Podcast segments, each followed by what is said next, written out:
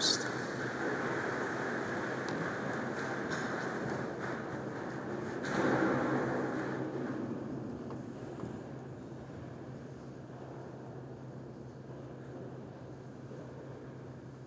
Il Signore è una roccia eterna.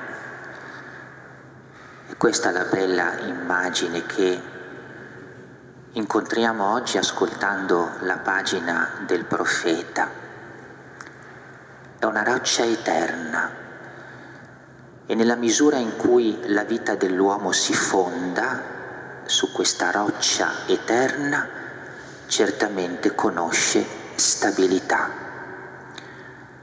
Ci siamo accorti che tra la lettura del profeta e la pagina del Vangelo c'è un richiamo significativo, perché là dove il profeta parla di roccia eterna, il Vangelo parla della casa fondata sulla roccia. Oggi pertanto siamo invitati a porci un interrogativo. Dio è la roccia eterna e la nostra vita è stabile nella misura in cui si fonda su questa roccia ma che cosa vuol dire fondare la vita sulla roccia eterna che è Dio? Che cosa significa per noi in concreto rendere stabile la vita, poggiandola, fondandola su Dio che è roccia eterna? Nel rispondere a questa domanda ci aiuta ancora la pagina del Vangelo. È Gesù stesso che indica la strada alle parole che Gesù rivolge aggiungiamo noi qualche altra parola. Fonda la propria casa sulla roccia colui che ascolta la parola di Dio e la mette in pratica. Non dobbiamo eh, dimenticare questi verbi. Ascoltare. Ci domandiamo oggi, in questo ultimo giorno della novena qual è l'ascolto che noi prestiamo alla parola del Signore. Il tempo che dedichiamo per metterci in ascolto del Signore che ci parla, l'attenzione con cui stiamo davanti a questa parola e poi come la ascoltiamo, come parola di Dio o semplicemente come un'altra parola tra le tante parole.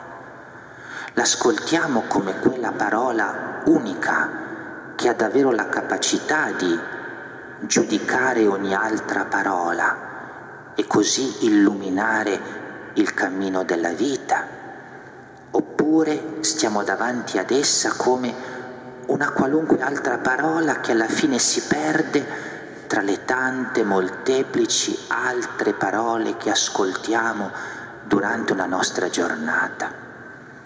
Se davvero ascoltiamo con assiduità, con attenzione, nella consapevolezza che ciò che ascoltiamo è la parola stessa di Dio, verità, luce vera sul cammino della vita, allora fondiamo la nostra esistenza sulla roccia. Gesù però aggiunge un'altra parola, praticare, perché non è sufficiente ascoltare Dio che ci parla, è poi necessario che quella parola ascoltata entri nelle pieghe della vita, nelle pieghe della vita. È necessario dunque che non resti semplicemente nelle orecchie o superficialmente nel cuore, ma è necessario che si traduca in scelte, in giudizi, in operatività. Se noi davvero l'ascoltiamo quella parola, allora quella parola diventa principio di vita, ma non di vita in astratto, di vita concreta, non soltanto di scelte grandi, ma anche di tutte quelle scelte che definiscono giorno dopo giorno il cammino della nostra esistenza. La casa è fondata sulla roccia quando la parola di Dio non solo è ascoltata, ma anche quando è praticata, cioè diventa criterio concreto di vita quotidiana. Ma a queste due parole che Gesù ci indica, ne aggiungiamo altre, non per completare il Signore, ma perché già in quelle parole che il Signore ci ha detto vi sono queste altre che ricordiamo. Ascoltare, praticare e poi ancora crescere, crescere in quella parola perché la parola che il Signore ci rivolge è come una spinta data alla nostra vita. Siamo consapevoli che nella misura in cui quella parola la ascoltiamo, quella parola ci cambia il cuore, ci indica delle mete nuove, ci suggerisce dei cammini che non abbiamo ancora percorso, ci stimola a crescere dentro quella parola che ascoltiamo. È una parola che non ci dà pace, ci insegue e ci chiede continuamente qualche cosa di più. È una parola nella quale siamo chiamati a crescere e a crescere continuamente. La nostra vita si fonda sulla roccia che è Dio se la parola ascoltata e praticata è una parola anche nella quale cresciamo. Ma c'è una quarta parola ed è la parola annunciare, perché quella parola che viene a noi è una parola che chiede di essere annunciata e soltanto se annunciata e proclamata è una parola che permette alla vita di fondarsi sulla roccia, perché permette a quella parola di sprigionare tutte le sue potenzialità nella nostra esistenza. Ascoltare, praticare, crescere in quella parola, annunciare la parola e infine verificare la propria vita su quella parola. Ogni giorno noi dovremmo metterci allo specchio della parola di Dio per verificare qual è il cammino della nostra vita.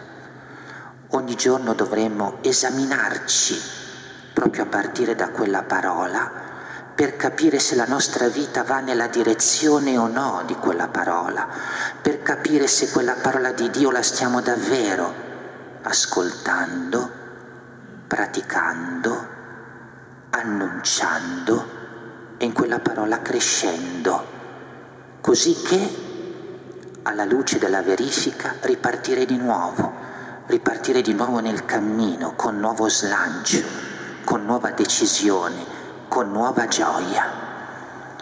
Non dimentichiamo allora queste cinque parole.